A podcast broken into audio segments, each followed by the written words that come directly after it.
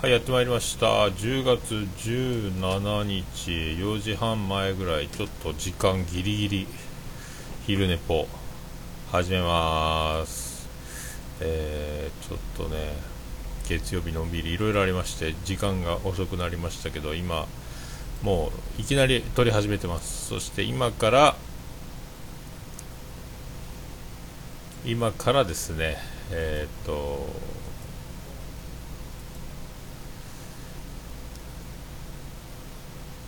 ツイキャススタート。BGM スタート。スタート。そしてスタートしながら全作業を行います。ということで、えー、今スタートしながらアートワークを変えましてえー、っと今売ってます、えー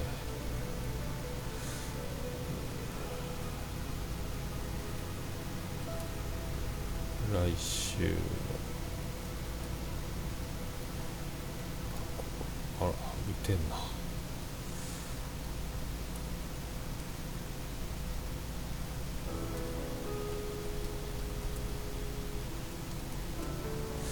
できた。テロップ打った、え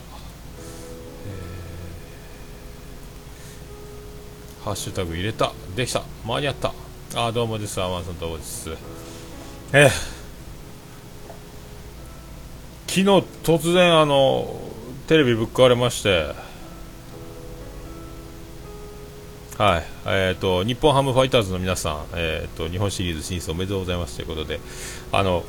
大谷が投げてるというところで、えーと、突然もテレビ映んなくなってですねスイッチ入んなくなって、えー、とバックライト映んないという。全くテレビが映んなくて。しょうがないんであのラジオ中継で、えーと、最後見届けたんですけど大谷すごかったっすね。あ掃除壊れました。あピスケさんどうも。いやーそれ昨日だからテレビなしで、えーと、プロ野球ニュースも見れず、まあ、静かに寂しく、えーと営業したんですけどで今日テレビをさっき買ってきましてハードオフで中古ジャンク品返品不可、えー、2160円20型液晶アナログテレビ。十分スカパーが映りますけどね。テレビが2000円で買える時代ですよ。まああとひどいのありましたね。えー、と電源がないので動作確認してませんとかですね。多分アダプターとか電源ケーブルがないやつとか。動作確認してませんとか。すごいのもありましたね。それでもいるかみたいな、ね、すごいやつもありましたけど。いやよかったです。でもうあの2160円ジャンク品税込み。で、えー、ヤニ汚れがひどいですって書いてあるんですけどまあ見た感じわかんないですけどもう一応100均であのお掃除ペーパーを買ってきてあのウェットティッシュタイプのあのガスレンジ周り頑固な油油汚れにも最適なお掃除ウェットティッシュみたいなお掃除クッキングペーパーみたいなやつをね頑固な汚れに強烈お掃除ウェットシート40枚入り108円っていうのを買いましてでリモコンの電池も買わなきゃいけなかったんでえー、と100均で買ってこれでまあ拭いてみたらテレビショッピング割にもうシート抹茶っちゃで10枚ぐらいかけて全部拭いてまあまあまあそこそこ、えーと、プラスチックのシルバーなパネルにモニターカバーなんですけどまあ色こんな色だったんかいぐらい、えーと、画面ももうヤニまみれって抹茶っちゃでまあうちはまあね桃焼き屋なんて多分煙にすけて油まみれになるんでしょうけど。で生サーバーの上に今まで液晶テレビ置いてたんですけどこれテレビの土台があ翔さんどうもこんばんは。土台がなんかね奥行きがありすぎて生サーバーの上ではみ出るんですよね、えー、これ一揺れ起こると落ちるかもっていう感じなんですけども、えー、なんかちょっと今川柳みたいになりましたけど。液晶の一揺れ来ると落ちるかも。よくできませんでした、えー、なんかこれでやっとテレビ見れるんですけどもう野球は見れないと。明日プロ野球セットスカパープロ野球セットの解約手続きをして、えー、オフシーズンとなりますんであそっか WBC が見れるんか。WBC か。まあその辺プロ野球セット継続ですか。まあそっか。WBC は再放送で見れるんか。11月？2月？まあ1回1回解約か。来月？来年ですよね。WBC ね。多分2月か3月ですよね。えー、あ。すごいですね。そんな時耐震ジェルでプレイなし。詳細いただきました。ね。一度でいいから見てみたい。女房がおならをするところ。どうも翔です。違うか。座布団持ってってやつですね。ありがとうございます。ありがとうございます。ああよかった。じゃあまあちょっととりあえず1回契約を切ってあのスカパープロ野球セット毎月4400何本ですからね。えー、まあこれまた僕得意の旅チャンネル1本の何百円かに500円か600円かな？確か、えー、旅チャンネル。それを契約しようと思います。はい。そしてえー、来週の今頃はですね多分品川で、えー、ゼロ次会開催中とえー、翔さんの相方でもあります、えーね、アニメカフェのあの天才オールラウンドプレーヤー、えー、ね、どこでも守れる男、えー、ウラキングさんと今頃カフェオレでカフェラテでお腹タポタポなってるんじゃないですか。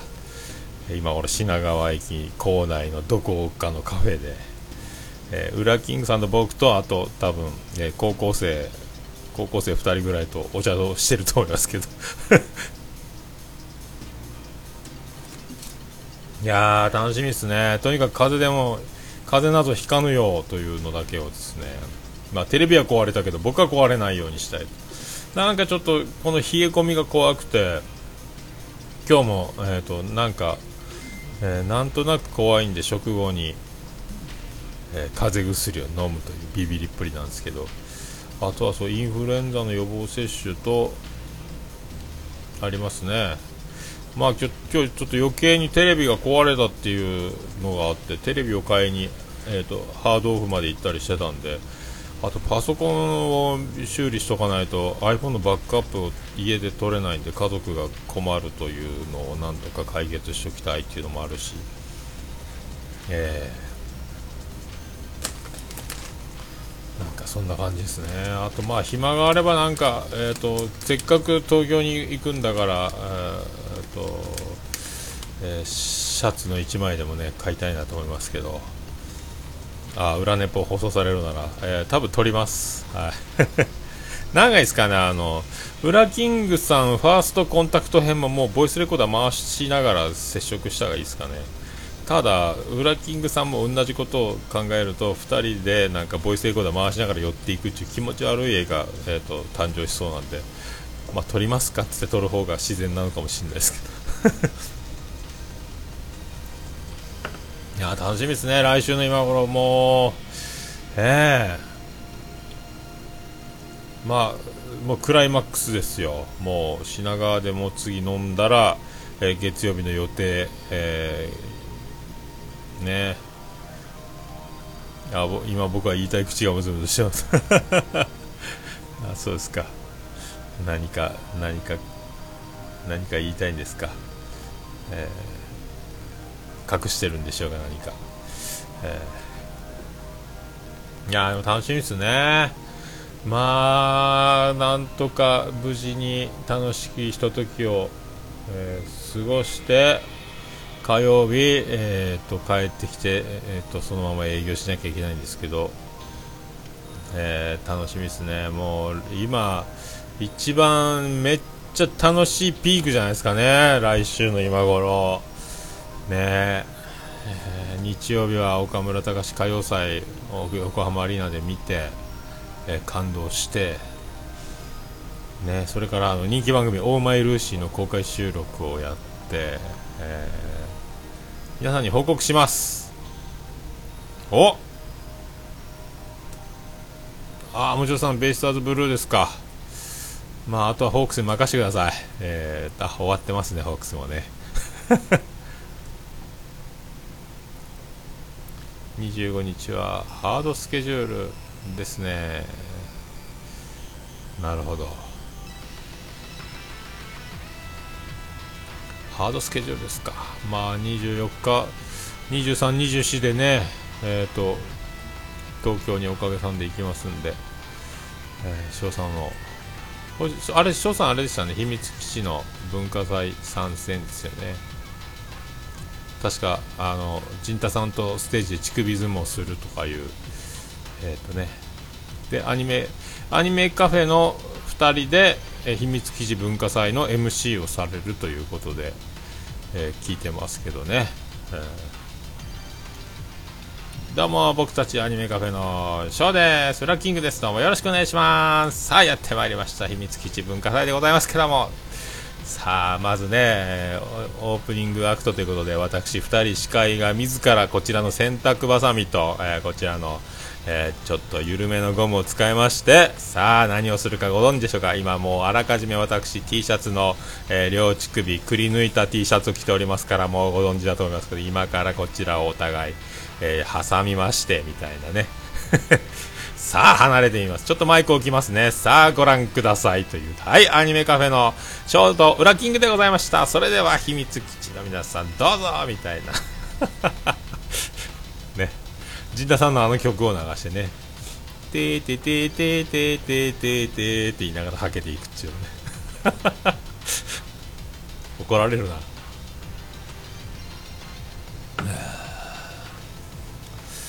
さあってことはピスケさんついにこれやってますね。ポケットのピスケ。やってますねきっと。あと iTunes 配信待ちってとこですかね。えー、どうですかねこれ。もしくはあの離婚成立しましたとかね、えー、その辺でしょうか。あとは、えー、浮気がバレましたと。嫁が出かけてると言ったもんですからちょっとマリナ矢口を、えー、マリを連れてきたところ、えー、嫁が帰ってきましてという話なのか何なんでしょうか。何なんでしょうね。何なんでしょうか。ピスケさん、えーありそうですね。あれでも秘密基地の文化祭はもちろさんも行く言ってましたっけね。ギリギリの攻防で。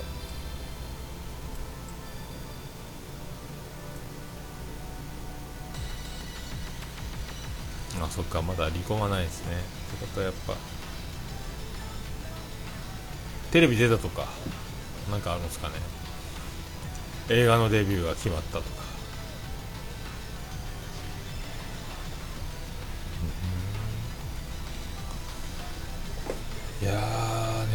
とはそっか。まあツイキャスで品川から生中継を何回か調子乗ってするかもしれないですけどね。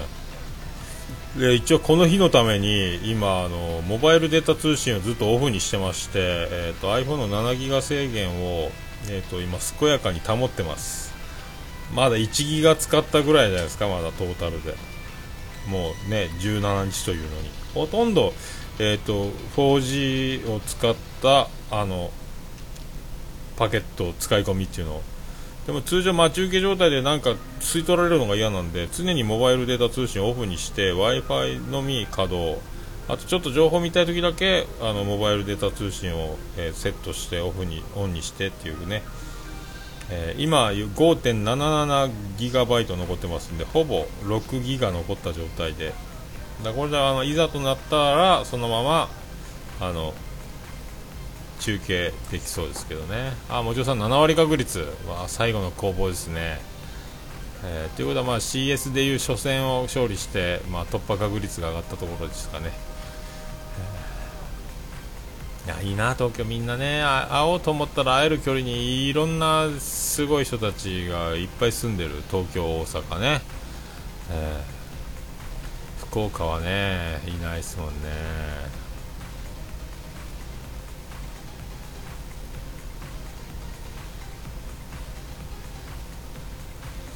だからちょっとまあ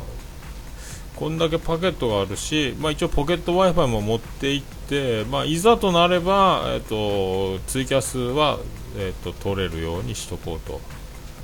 えー、羨ましい。まあでもね札幌も聖地ですからね。ねそうよね。札幌もいっぱいいっぱいおらんのかな。そうでもないかアズオトの2人が移住しちゃったからね。漫画でシネラジオがいますけどね。最近配信してないですもんね。だからまあ一応そんなこんなではまあ iPhone で撮った音声はそのままファイルをなんか僕あの配信する技があんまりないんで、まあ、同時に横でボイスレコーダーを回してその中継してる模様を別音源インタビューモードで、えー、と録音するみたいな音声になるんで、まあ、それがちょっと聞きやすいか聞きにくいかにはよりますけどね。まあそんな感じで。ああシフト主任とシフト調整クライマックスシリーズ。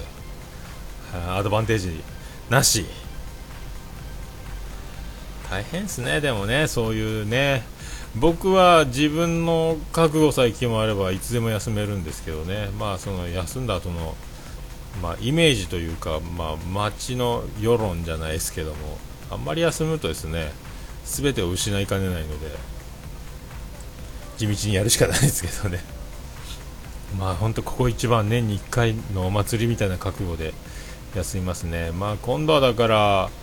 今度は神戸16ビットへ行こうツアーをいつかやりたいですけどね。またその時もツイプラなんかでみんな16ビットに、えー、笹山ライブを見に行きませんか？ツアーみたいなね、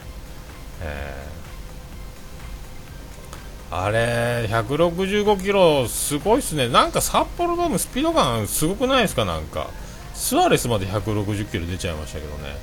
まあ、あれ、大谷が他の球場で165を出したら、マジやなっていうのを感じますけどね、ただ、あのダルビッシュが昨日、ゲットスポーツでインタビューしてて、大谷にかなりアドバイスをしているということで、まあ、ダルビッシュのあの勉強ぶりは体のことをいろいろなんか勉強してトレーニングものすごいあのもう若き工藤公康じゃないかっていうぐらいトレーニング理論が、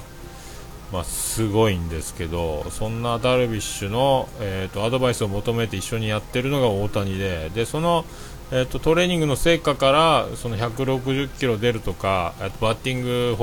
ね、ホームランが増えるとかっていうそのスイングスピードが上がるみたいなのも、まあ、必然だ必然だって言ってましたね、なんか。それぐらいの今トレーニングをやってますからまだ進化の途中でで来年はもっとすごいことになりますよってダルビッシュが言ってたんで大谷はだから、まあね、肩肘壊さない限りはすごいっすよね。あ、もちおさんもアドバンテージ1位。もう決まりですね。じゃあもう、もちお9は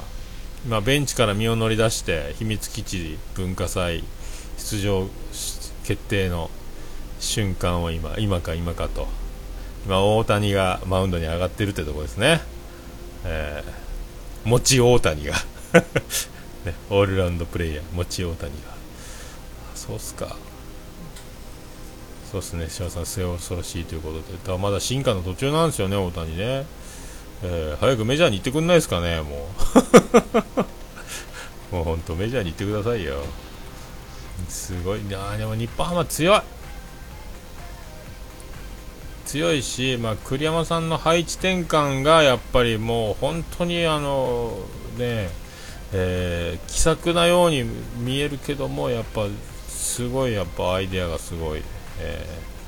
ーまあ、ダルビッシュがいなくなった時の日本ハムもありますけどね、またすぐ大谷っていう背番号11つけたらみんなあんな怪物になるんですかね、日本ハムって。まあ、新庄いなくなっても森本稀哲が1番をつけ、今、陽大館が1番をつけってああいうふうにこうね、なりますからね、で7番をつけてた今、西川もね、ああいうふうに強くなるし、7番でまあ糸井でしたっけ？ね、すごいよな。まあでも本当あの配置転換、近藤をね野手にコンバートしたりキャッチャーからねあと麻酔を先発に回すとかねあのホークスと直接対決の時は谷本を抑えに回すとかそれもうまいよなと思いますね。で中田翔をねサードでノック受けさせてみたり外野からファーストもう本当にもう4番としてバッティングだけさせとかいろいろやっぱもうねその辺がねまあでもホークスがダメなわけではないと思う、まあ、確かにね和田の故障もあるしあのバンデンハークの謎の、えー、休業期間もあったり、えー、松坂が太りすぎてたり、えー、あとまあ五十嵐が機能しなかったり森がちょっと衰えてきたりとかそういうところでなんかこう今まで使えていた勝ちパターンがちょっとぶっ壊れかけてきているのと、まあ、カニザレスが機能しないのと。ねまあ、内川の怪我、まあね、柳田の手術明けの回復しない状態とか我慢して我慢して、まあ、使ってたってとこでしょうけどね、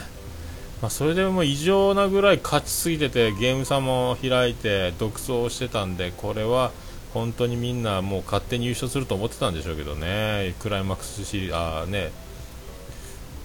交流戦もね勝ったりとか、まあ、すごいですけどね。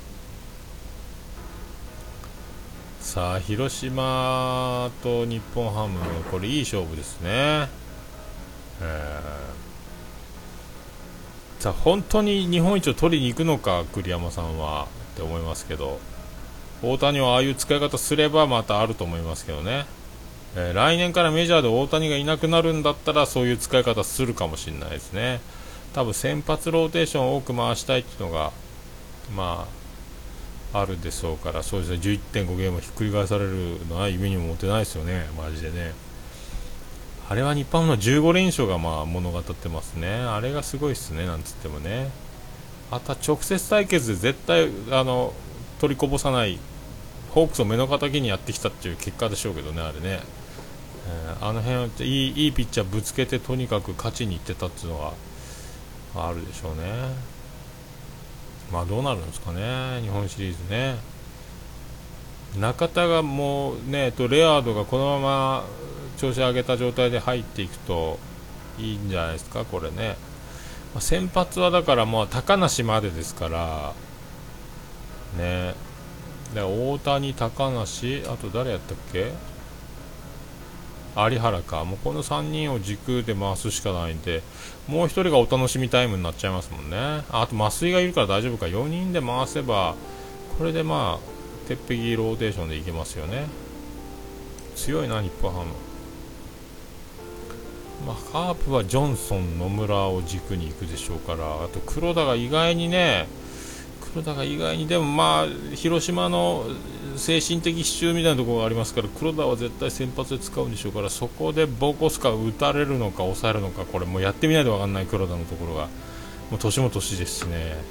その辺がありますねどっちが強いんだろう？うん。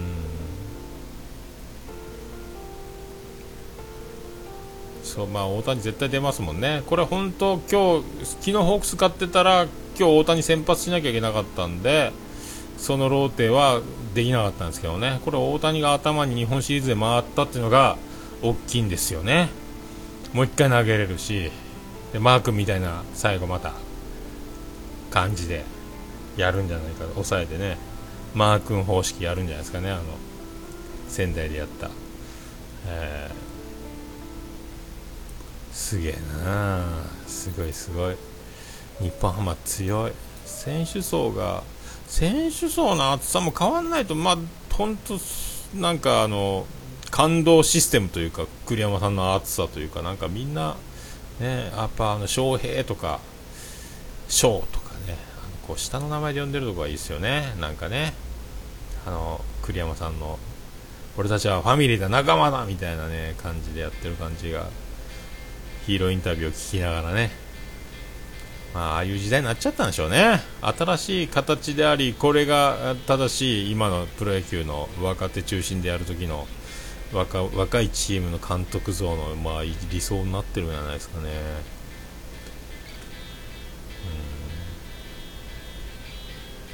解説の島さん言葉を失ってました。ああ楽天のミラクルやっぱそうなんだ。楽天のミラクルと重なってたんだ。やっぱそうなんだ。僕はテレビが映んなくてね。ラジオ聞いてたんですけどね。ラジオ KBC ラジオはホークス戦全部あの生中継っていうラジオ局なんでやその近藤哲太郎ですっていう面白いアナウンサーがいるんですよ。僕と同い年で、まあ、バラエティーで喋らせてもめっちゃ面白いアナウンサーがいるんですけど、えー、今フォークが抜けました。大谷のフォークが抜けて149キロとかってめっちゃ面白かったですね。151キロのフォークがで今フォークちょっと抜けましたね、えー、球速は149キロですがいうあの実況めっちゃ笑いましたけど。すごいな、でもな、フォークが。151とか、ま、えー、っすぐが165とか、ダルビッシュも昨日ゲットスポーツで言ってたけど、もう大谷はまっすぐが速いっていう意識でみんなバッターが待ってるから、165キロ出てもバットに当たってファールで逃げられるって言ってましたね。ねだからその辺はやっぱもう速いっていうイメージがもうできてるからバッターに準備ができてるからって言ってました。えーね、冷静に考えて自分は日本ハム強いなと強いと思うな広島、えー、初戦や取れるか、えー、勢い重視。まあねこれね。あれ初戦松田広島でやるんでしたっけ、うん、うん、そうねフォーク51ってね本当もうね緩急の世界がもうリニアモーターカーと新幹線で緩急つけてるみたいな話ですもんねもうね、えー、自転車とバイクみたいな緩急じゃないですか。ねすごいっすよね。すごいわ。ねえ土下になるんやろうかマジで。だまあマツダスタジアムで開幕が今年あるんだったらもう多分大谷攻略はもう天然芝を生かした揺さぶりでしかないでしょうね、もうバントの構えからバットを引くみたいな感じで大谷を前に何回もダッシュさせたりなるべく、まあ、ストライク先行するでしょうけどもう、ね、セーフティーを試みるみたいなのとランナーが出たら、まあ、めったに出ないランナーが出たらもうとにかくかき回すぞ走るぞ走るぞってやるみたいなとこでしょうね。まあ、あとはもうまっすぐ1本で160キロ以上出るまっすぐにもう思いっきり振っていくしかないでしょうね、そのもう思いっきり振ってるという恐怖感をちょっとでも与えるしかないでしょうね、あとはもういやらしく、もう本当もう、スモールベースボールみたいなことするしかもう大谷攻略ないでしょうね。でも一番のダルビッシュの時もマー君の時もそうですけど初回しかもうチャンスないと思っとっていいでしょうからね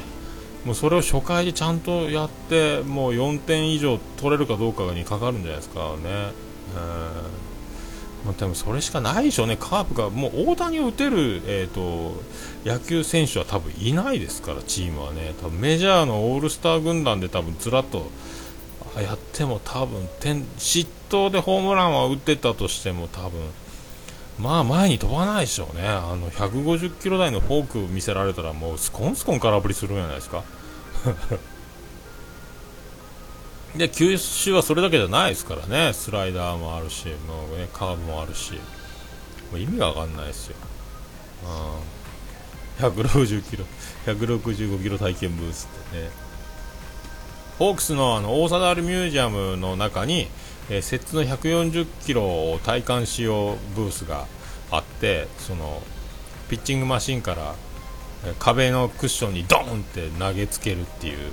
あの場所があるんですけどそれもかなり速くて怖いですもんね。あとあの一塁ベースがあってホンダがあのアンツーカーから出て人工芝に足が完全に両足乗ってるというリードはこれぐらいの距離ですよっていうあの一塁ベース、えー、シートみたいなとこもあったりねそういうのもあるんですけどね。ヤフオクドームの大貞治ミュージアムですけども、えー、まあね大谷のねもともと大谷は花巻東に行った時に160キロ投げるっていうあの目標を掲げてでそれに合わせてその持った体のポテンシャルもあって花巻東のコーチたちがあの大谷が160キロ投げるためのメニューを組んででこれで取り組んで一緒にみたいな。でも大谷は自分の寮の部屋に162キロって目標球速を書いてね確か。やってた。160キロ投げるには162キロを目標にしないと出ないんじゃないかみたいなね。確かそんなやつやったですよね。すごいよな。えさあということで1分切ってまいりました。本日営業でございます。まあ仕込み自体は全然ないですけども、えー、張り切って営業しようと思います。はいそうね類まれなる選手ですね本当ね。どうもお疲れ様でした。どうももちろさんもどうも翔さんもありがとうございました。さあ来週の今頃は品川で浮かれております。さあ東京にいます。えー、もうすでに心ここにあらずですけども。あニジパオさんピスケさんどうもありがとうございました。ピスケさん重大発表楽しみに。一体ピスケの身に何が？はい。ね。さあグラビアアイドルの手ぶらの役をの手使いましたみたいな翔さん。あ翔さんじゃない。ピスケさん。どうもありがとうございました。わけながらんところで切れましたけどもそんなこんな昼寝ぽ、えー、終わりになります。はい。さあもう5分前ですか5時。今から炭火を起こしましてはい。張り切っていこうかと思います。まあテレビも新しくなりました、はい、少しずつ、えー、ね、秋へ向けて春のような、えー、新しい感じを芽吹きを感じながらやっていこうかと、えー、思います。それではまた明日あたりまた昼寝ぽでお会いしましょう。どうも。ありがとうございました。